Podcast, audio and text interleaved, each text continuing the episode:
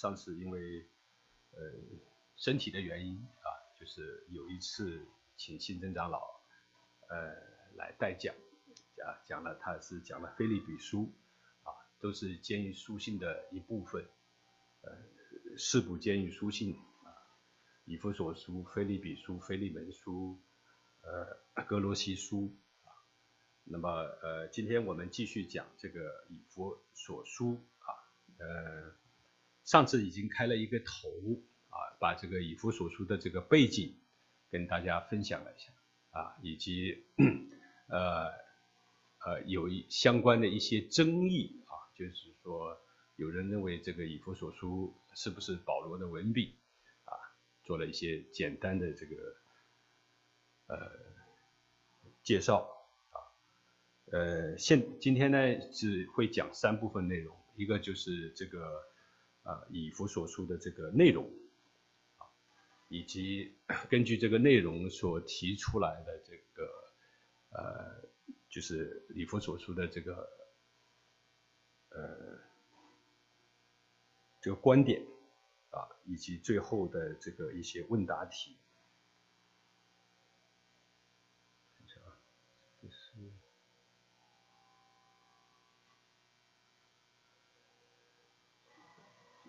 应该是信息啊，然后是一些问答题。好，那么今天开始就是把这个以佛所书的一些呃内容，我们再过一遍啊，是按照这个呃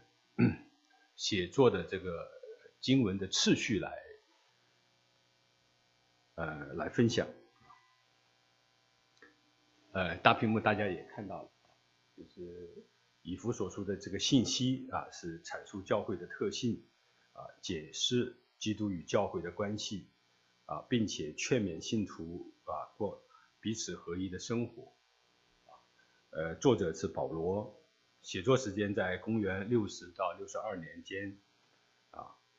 然后大致的一个结构就是呃，一个是问安。然后是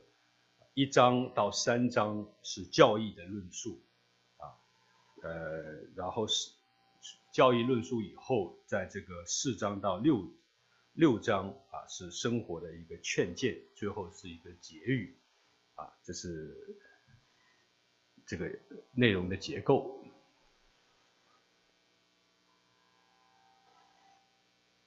好，开始前我先先有一个祷告吧。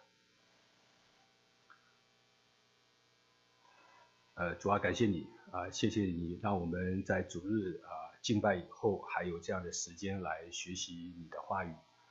主要愿你的话语被解开，发出亮光，主要指引我们生命的方向，指引我们生活的方向。主要你知道我们个人邻里的需要，主要求你照着我们生命所需要的来喂养我们。主要你也知道我们个人追求不同，生命程度不同，主要愿你怜悯我们。让我们在生命追求的每一个阶段都能够得到从你而来的啊喂养、滋润啊，愿你与我们同在。把接下来呃以弗所书的一点呃内容的分享啊呃交在你的手里，是吧？愿你怜悯你的呃孩子，让他能够用活泼的言语啊把你活泼的道能够分享出来。谢谢主，听我们祷告，奉主耶稣的圣名，阿门。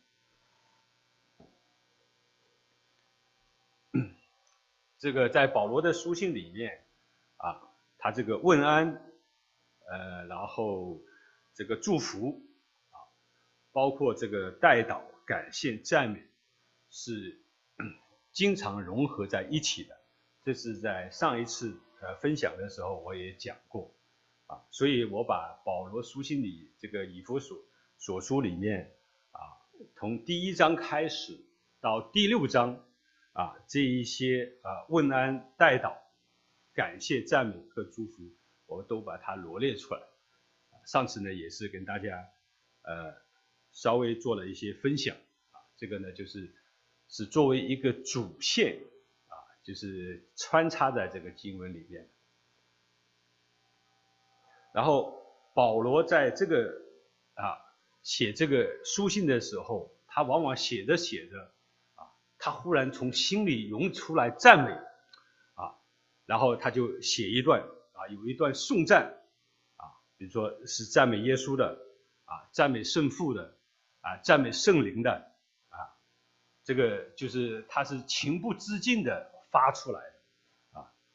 这个好像我们有时候说，就是可能这个比喻也不是很恰当啊，有时候说的说的什么人，哎，忽然是。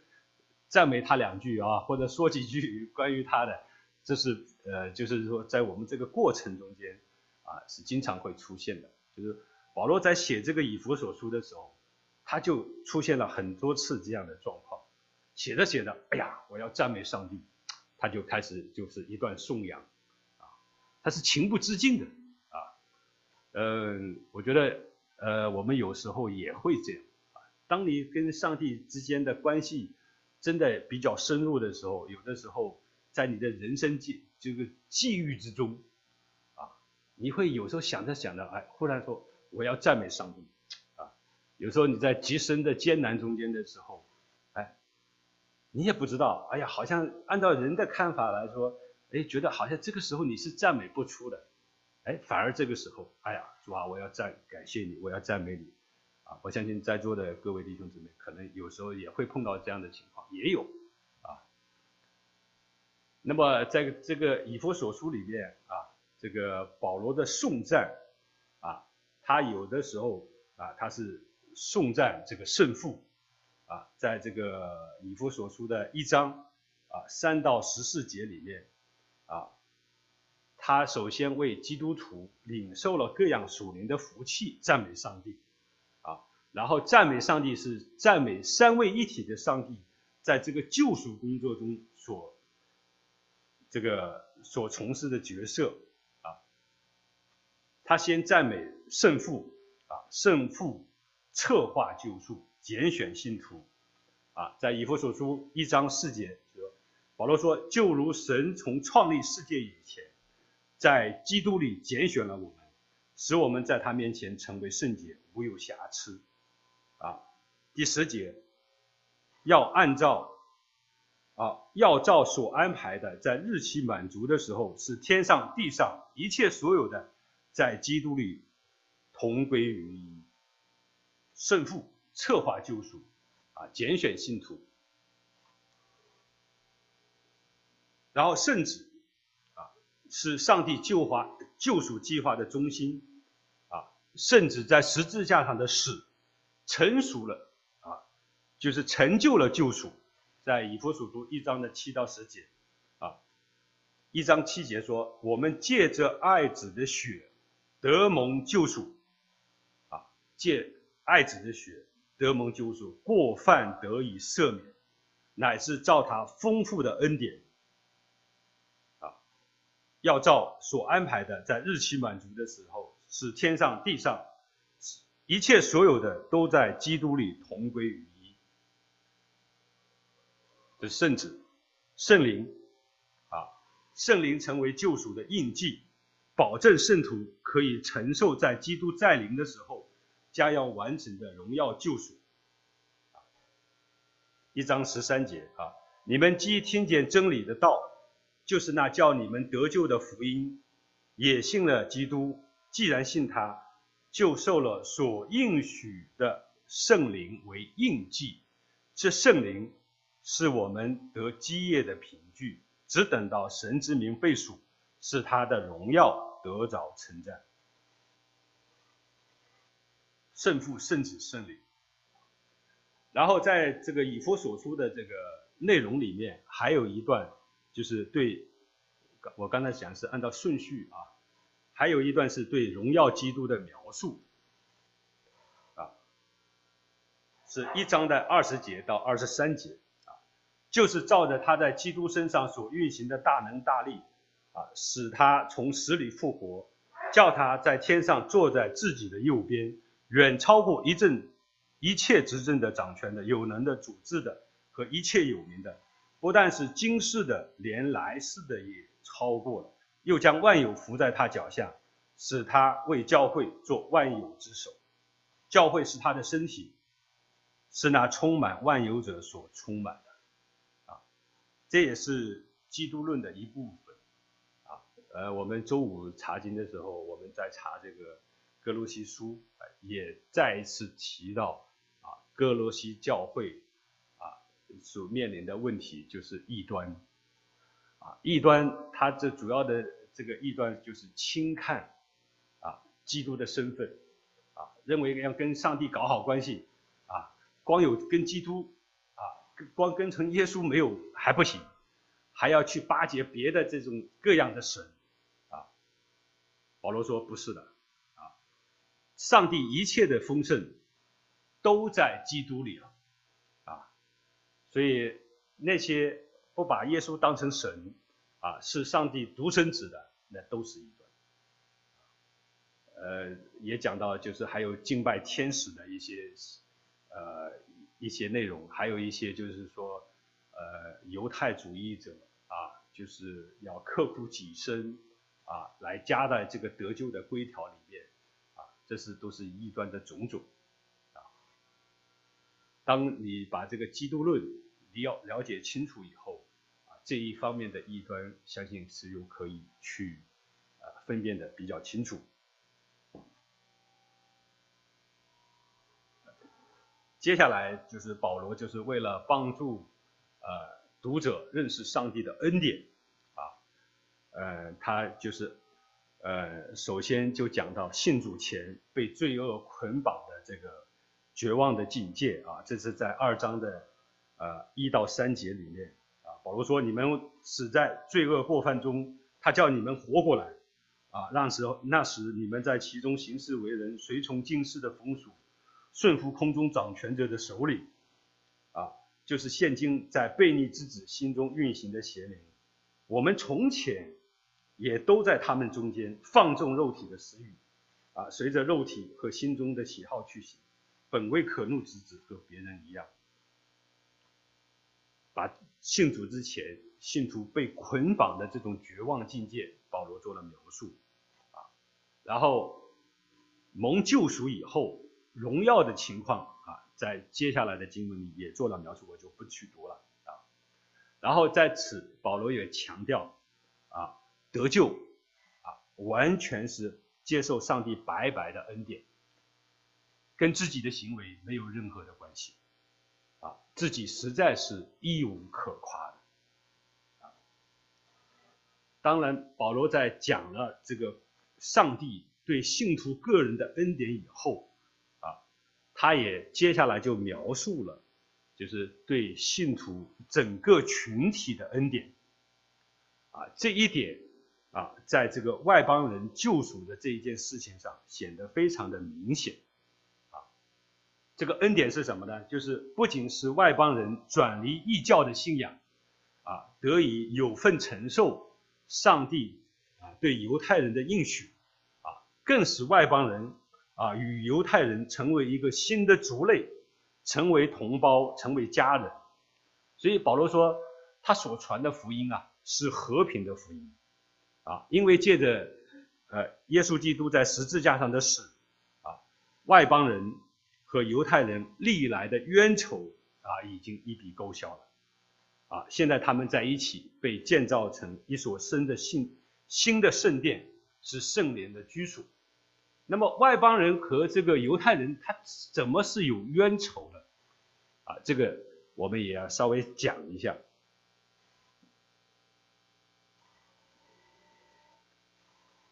大家都知道啊，读这个旧约的时候就知道，上帝赐给以色列人啊，这个诫命啊、律法、条例啊，这是上帝跟以色列人立约。但是这也让以色列人认定啊，他自己啊，他们这个民族啊是上帝圣洁的选民，然后其他的外邦的啊不被拣选的是不洁的，所以呢，这个以色列人和外邦人之间就有了隔膜啊，彼此仇视啊，就是犹太人和这个外邦人因律法就成了冤仇啊，其实这是人对这个律法。误解引致的，神颁布律法诫命给属于他的人啊，就是他要选召的人让他们知道自己应该是圣洁的，要把不洁的和圣洁的分别出来，好好的过这个圣洁的生活，啊，但是人误解了，啊，以为神的律法是要将人分等级、分族类，啊，所以在保罗的时代，这个圣殿啊，啊，有一个外邦人院，啊，外院呢有一道。超过一公尺厚的这个墙，是禁止外邦人继续前进的。那走到这里，你不能再继续前进了，啊，在这个保罗的时代啊，它上面有一块告示，啊，那个告示用希腊文和拉丁文写的，就是说严禁外邦人，啊，不入不得进入这个圣殿的内院，违者处死，啊，这很严厉呀。啊，你不能走进去，走进去就要被打死啊！啊，那保罗为什么会成为一个囚犯啊？他也跟这个是有关系的啊。在这个《使徒行传》里面有这样的记载啊，呃，《使徒行传》二十一章二十七节里面啊，圣经记载说，那七日将完，从亚细亚来的犹太人看见保罗在店里，就耸动众人下手拿他，喊叫着说：“以色列人来帮助。”这就是在各处教训众人，糟蹋我们百姓和律法，并这地方的，他又带着犹太人，呃，带着希腊人进殿，污秽了这地。保罗把外邦人带进了圣殿，啊，带进了他们不不不能进的地方，啊，这话就是说，呃，圣经说是因他们看见。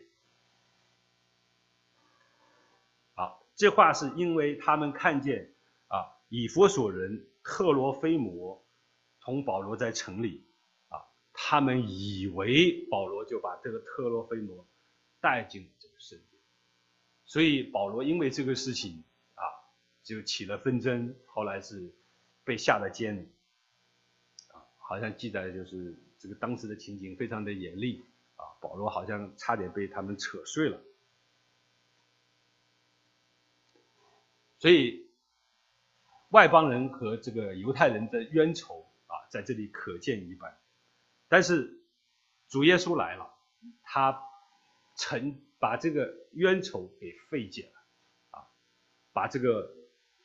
外邦人和这个犹太人中间的隔阂啊消除，这是在以弗所书里特别讲的清楚的一句。呃，在这一段结束以后，啊，然后保罗有了对他自己这个福音使命的一个描述，啊，保罗指出来他自己本来微不足道，啊，是微小的保罗，啊，但是上帝的选召，啊，和上帝所赐的能力，却可以使他承担重任，啊，而且上帝让他，啊，宣扬一个奥秘。啊就是，呃，要是天上和地上一切被造的都归基督，啊，以他为首，啊，而且保罗特意指明了，啊，这个奥秘已经显明并且实现在现在的教会里面，因为外邦人，啊，已经借着福音与犹太人同归于一，啊，分享上帝的福泽，啊，以基督为首，成为一个身体。啊而且向全人类和灵界指明，啊，就是上帝永恒的这个智慧。这是在三章里面保罗对他的使命的一个描述。在这个描述以后，就是提到了就是一个基督徒啊，他应该如何的生活，啊，呃，经常在讲，就是说真理和生活是不可分割的。啊知道了荣耀的属天的意象，怎么在地上活出来？啊，这个活出上帝的公义和仁爱，啊，所以在第四章的和第六章就讲到关于基督徒如何在地上生活，这也是最近啊我一直在研究的，就是我跟我大女儿一直在查经，啊，感谢主，从两月份开始查到现在，啊，我们一直在查启示录。那我一直在讲的一句话就是说，我们读了这么多的圣经，最终不是要还给上帝，最终就是要把圣经怎么应用在我们的生活中。啊，如果光读了圣经，然后合上圣经还在圣经里面，那我说读这个圣经就没有意义。啊，就是怎么应用。啊，呃，感谢主吧，这个应用其实呃难度有时候真的挺大。而且应用起来这个阻力也是蛮大的，呃，在这里保罗就讲了啊，前面讲的是教义啊，但是从后面啊，保罗讲到就是真理如何在生活中应用，啊，嗯，在第四章啊，保罗强调强调啊，信徒的合一啊，呃，是与他们蒙召紧密相连的，啊。是他们得救的一个共同的根据啊，而且信徒有相同的经历和盼望，一主一信一喜，使他们成为同一个基督身体的肢体啊，这是呃一个强调啊，然后接下来他就描述了，就是说呃在基督里所赐下来各样的恩赐和职分。啊就是让各个肢体互相搭配，发挥啊个别的功用啊，帮助整个身体成长。然后在这里，保罗又将旧我和新我的表现啊做一个代对比啊，以前是什么样子的啊，然后做了对比以后，然后做了一些普遍性的道德劝诫啊。呃，比较快啊，就是因为一部书要把摁在这个四十五分钟之内把它讲完，确确实有些内容是需要大家自己在平常的时候去就，但是以弗所书大家也比较熟悉啊。嗯，在这个四章的十七到五章二十节里面啊，保罗他严严厉的批评了外邦人啊腐败的道德生活啊。然后提醒信徒，啊，既然蒙召，啊，行事为人要与蒙召的人相称，要与救我的生活一刀两断，哎，保罗不是消极的劝他们不要再犯罪，而是呼吁信徒要积极的向基督学习，啊，以新我的行为来代替旧我的行为，啊，他列出来就是说，以前说谎的，啊，现在要用爱心说诚实话。啊，以前偷窃的，啊，现在要诚实工作，啊，以致能够帮助贫穷的人，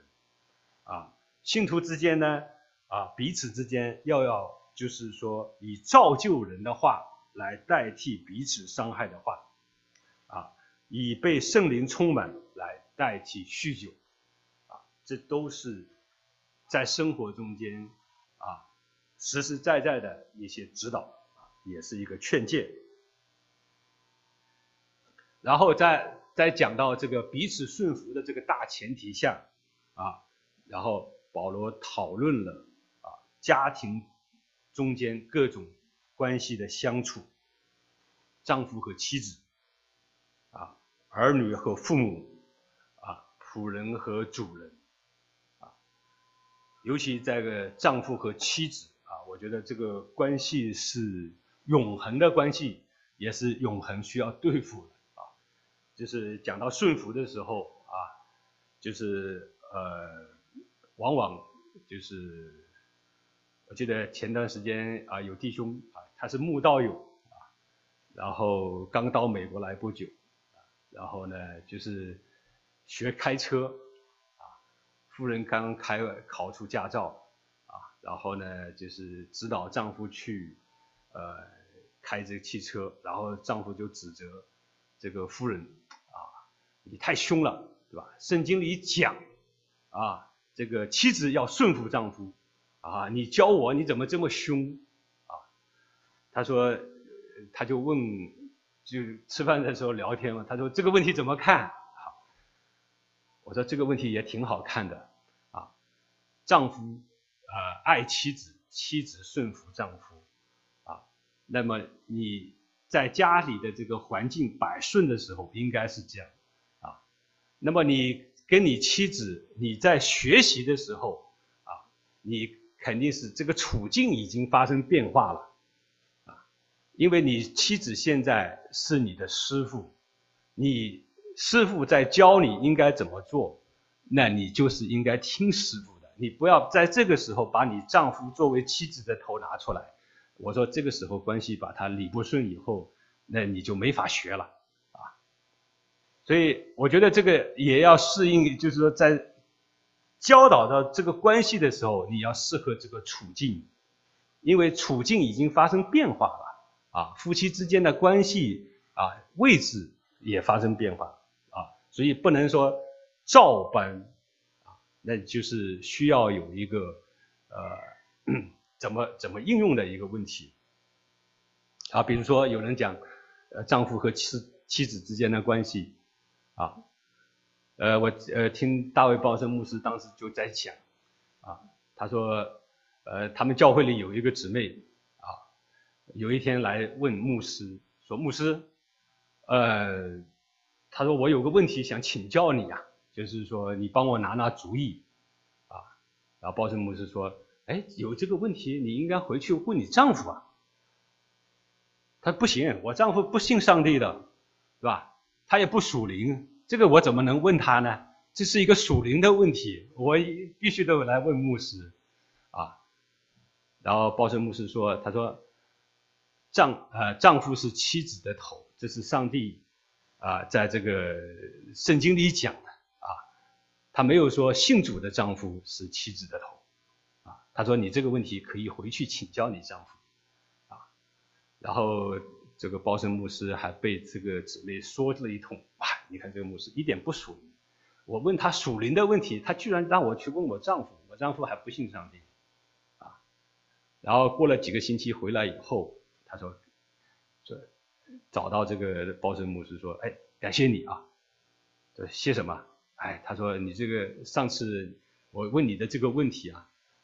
你也不给我回答，啊！我回去以后，我只好找我丈夫。哎，没想到我丈夫很很好的就把他给处理了啊。他说：“你说的是对的啊。”所以我我在想啊，就是说，要这个顺服的功课啊，其实呃，可能也不像就是说像大卫鲍斯牧师讲的有有这样的，就是说每个人都是相同的。但是如果你有一颗顺服的心，啊，在这个上帝所设立的次序里面，啊，那我讲肯定是会得到帮助的，啊，这个稍微展开了一节讲一下啊，如果就讲的不对，请大家到时候指正，啊，呃，讲到丈夫和妻子之间的关系的时候，啊，呃，保罗也就指出来，就是说，丈夫和妻子的这个。身体上的联合，也表明了基督与教会在灵里联合的这个奥秘，啊，所以夫妻必须以爱和顺服相待对待，啊，正如基督与教会相对待的关系一样，啊，呃，除了丈夫和妻子的关系，也讲到了这个儿女与父母、仆人与主人，啊，这个仆人与主人，这个在这个。腓利门书里也讨论的比较多，啊，呃，在最后收尾的地方，啊，就讲到就是我们属灵的征战，啊，保罗提醒就是说，呃，我们基督徒不是与血肉之躯在争斗，而是整个宇宙的这个邪恶势力在作战，所以呢，信徒必须穿起上帝所赐的属灵的军装，啊，靠着。特别要靠着圣灵时常的祈祷，啊，保罗也指出，这个属灵的征战是关乎啊信徒群体的，所以不但要为自己祷告，也要为其他信徒和保罗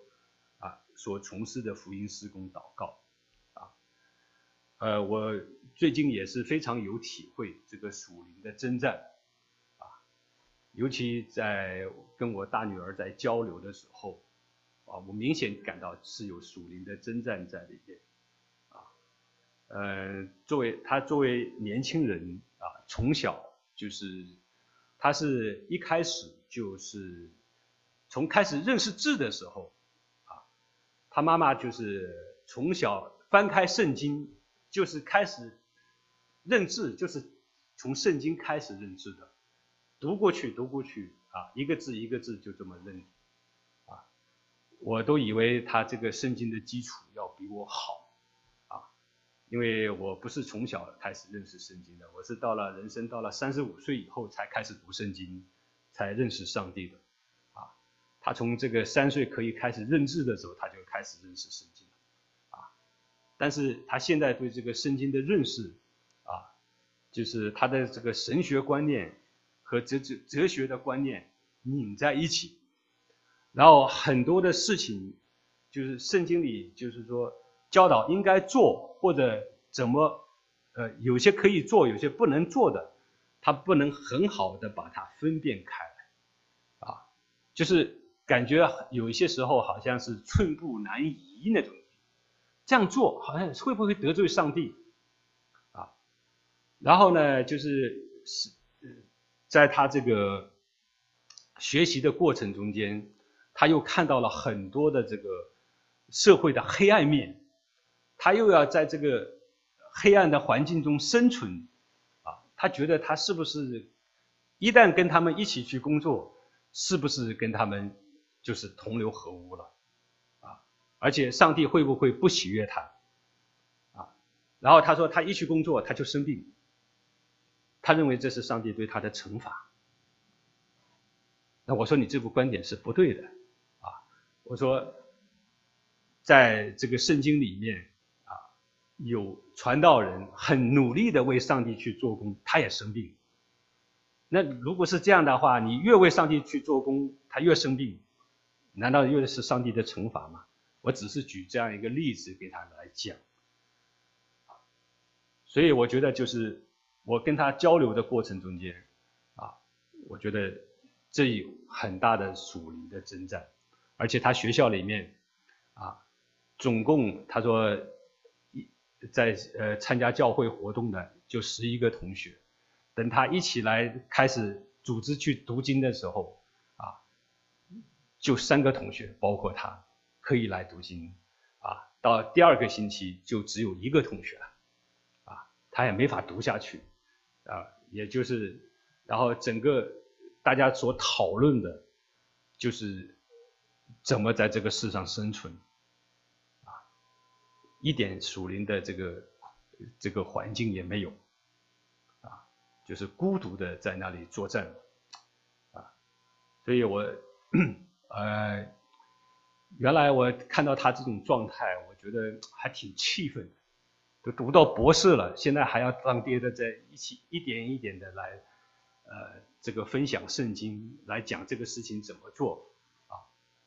后来我祷告，我也觉得就是上帝感动我，觉得我觉得在这个教育中间有欠缺。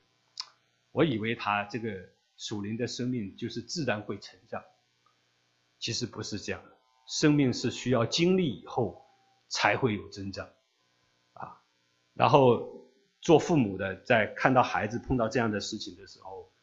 啊，首先要有耐心，要有爱心，啊，就是。还要就是要忍耐，啊，这个，所以我最近我觉得自己学到的功课也很多，啊，呃，我不知道大家有没有就是在教育孩子的过程中间，啊，呃，尤其在孩子信仰上面，啊，遇到各样挑战的时候，啊，会不会跟这个属灵的征战把它挂在一起？因为真的是不容易啊，就是。觉得好像这个整个家里的这个属灵的氛围，可能这个破口哪一个地方弱，就在哪一个地方被突破了啊！但是感谢主啊，能有这样的机会啊，去认识到并且去补救，我觉得也是上帝的恩典。就稍微又啰嗦几句啊。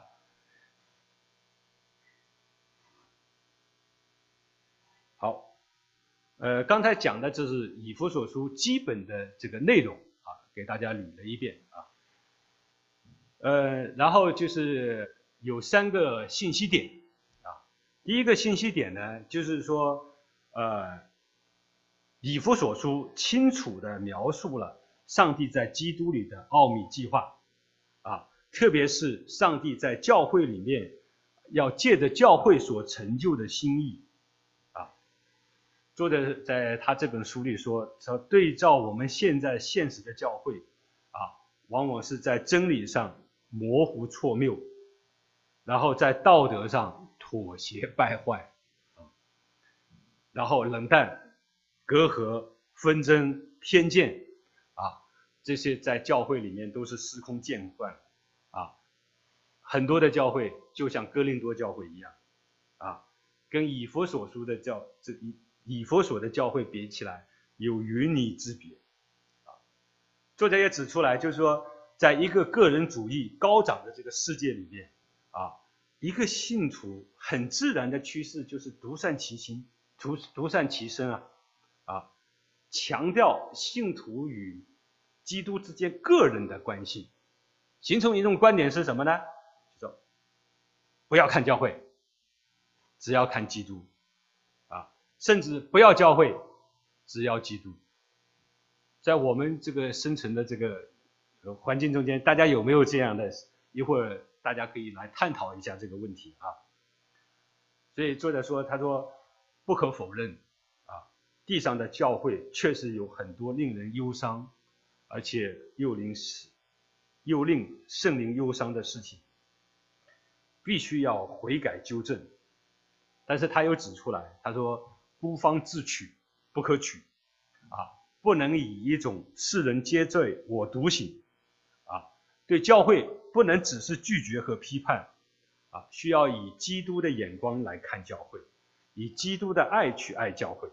以基督的牺牲去服侍教会，啊，也就是可以啊检查自己对教会的委身，啊，检查自己为教会的弟兄姊妹在属灵成长上所摆上的祷告。你处在现在这样的教会里面，你有这样的心态吗？啊，我觉得各地的教会有不同的问题啊，这个问题。也是必须要面对的。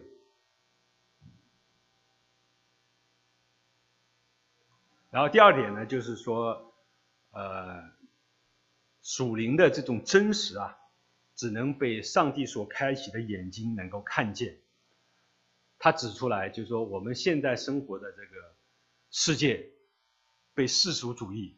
被物质主义笼罩，啊，然后一般的人。啊，认为只有看得见、摸得着、感官经历的事物才是真实和可靠的，啊！但是保罗在以弗所书，却把我们带到一个超乎现实感官的一个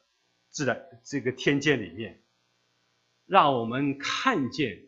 我们在基督里的这个福气与稳妥，啊！无论这个世界发生了什么事情，啊，我们在天上永恒的基业。是没有任何势力和环境可以夺取的，啊！而且保罗在以弗所书也给我们看见了上帝在教会当中的荣耀计划和工作是远超过人所想象的，啊！他做了对比，啊，对比当年如日中天的罗马帝国，啊，几百年啊延续下来啊无所不能，啊，但是现在去看。罗马帝国已经不存在了，啊，就像海边在沙滩上的足印一样，已经被抹平了，只在历史中间，啊，当时被人轻看的，啊，这个亚细亚教会里面的那一群信徒，啊，那群被人看不起的这些信徒，啊，在当时的罗马帝国里面，就好像沧海一粟一样，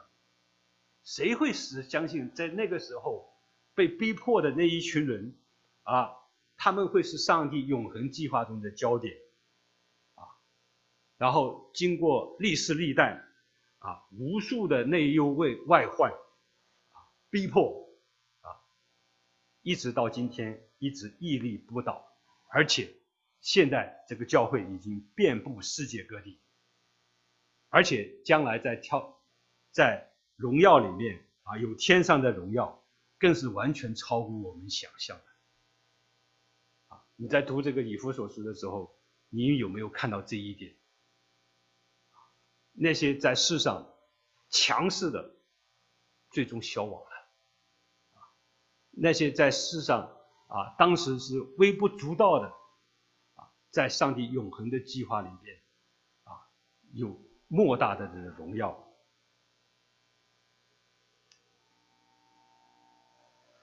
然后第三个信息就是，呃，以弗所书对我们的祷告，它带来一个挑战。他指出来就是说，祷告不仅是属灵的利器，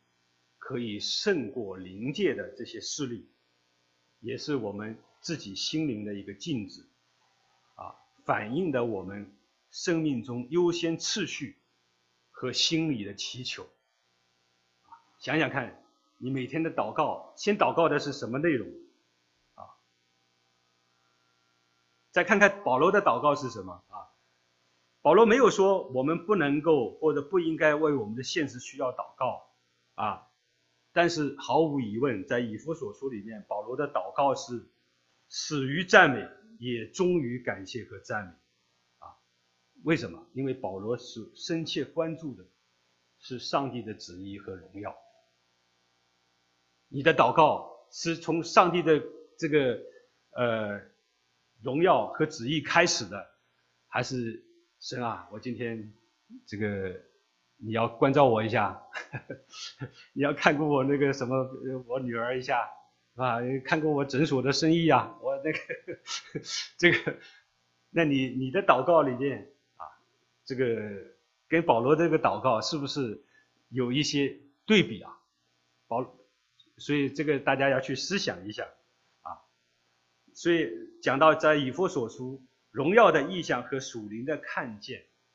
啊，是孕育祷告的感恩和赞美，啊，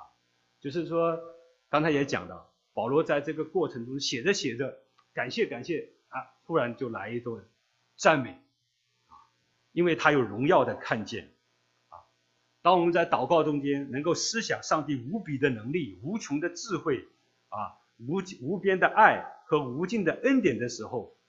想着想着，你心里是不是会自然涌出赞美、涌出敬拜？啊，在这个过程中间，你是不是可以从你的苦境中转回？啊，你的生命就会有改变，啊，有更新，啊，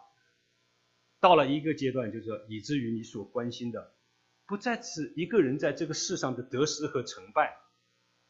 能够变成就是说我如何要去侍奉上帝，如何能够在上帝荣耀的这个教会里面，啊，与弟兄姊妹一同去成长，啊，一同去歌颂他，以实现他的永恒的计划。这是他带来的信息，所以这三点信息，我希望大家都要去思想。好呃，时间比较长了啊，就是，呃，接下来就是一个，哎，思考题，啊，啊，上帝奥秘的计划是什么？刚才已经做了回答，大家也可以想一想。第二个就是说，有人说只要基督不要教会，你怎么回应？我们身边有没有这样的现象？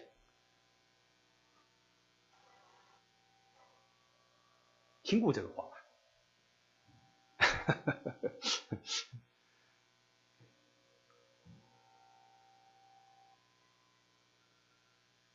教会有肯定有很多不合，啊不合神心意的地方，也不合我们弟兄姊妹眼光的地方，因为每个人看见的是不一样，啊，那就是怎么来看，只要基督不要教会，还有就是我分享的内容里面，如果呃有哪里讲的不对的，也请大家来指出来。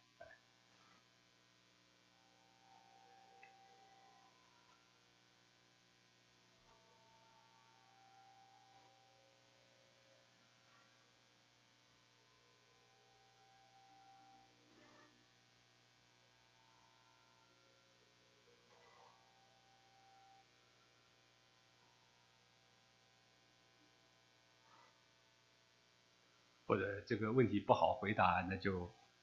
放在祷告里面继续思想然后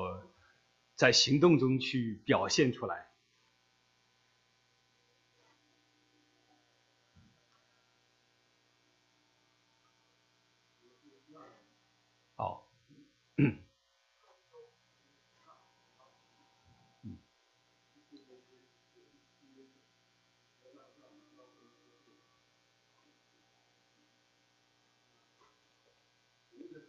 但我觉得，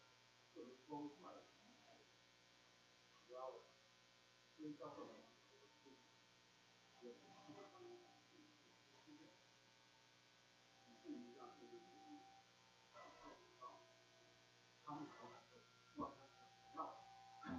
在另外一方面呢，也看到这些其他销售，他的一个比较嗯。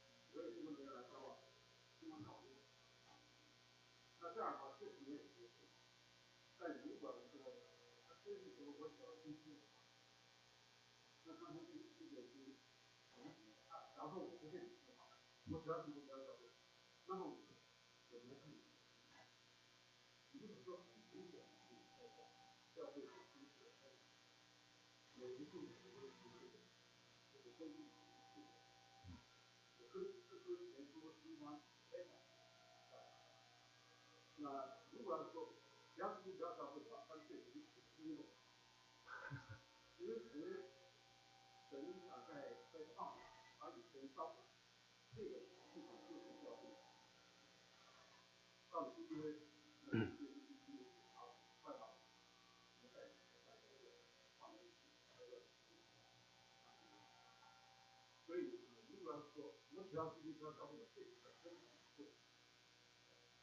嗯，基督把我们教我们负责信仰，这句话，将来。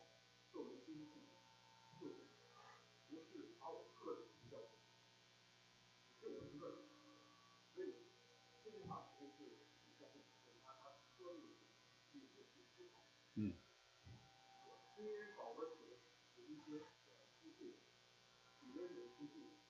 是这种。当，在教会里，教会的重要的就这个机会，神论，这个。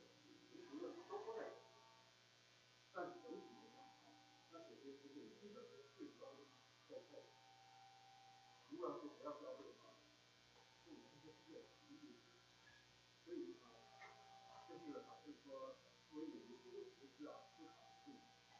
我并不是说。教会在这方面的教导有没有前面的教导，做一个重点的教导？嗯。所以今天这些同这些这些同学，你所负责的教会也是一个大的，就是说基督徒教会，其实这里面从从一个问题，放心，就可以基督徒教。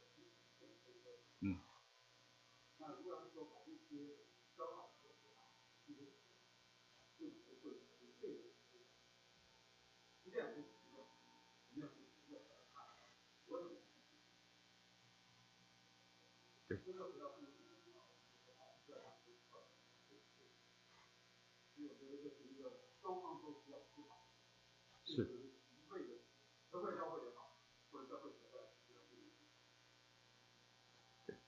感谢主。让我们在教会里成长吧。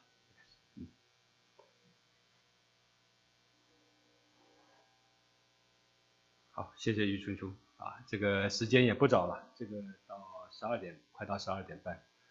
我们请一位姊妹祷告，啊，请雪梅为我们做一个结束祷告。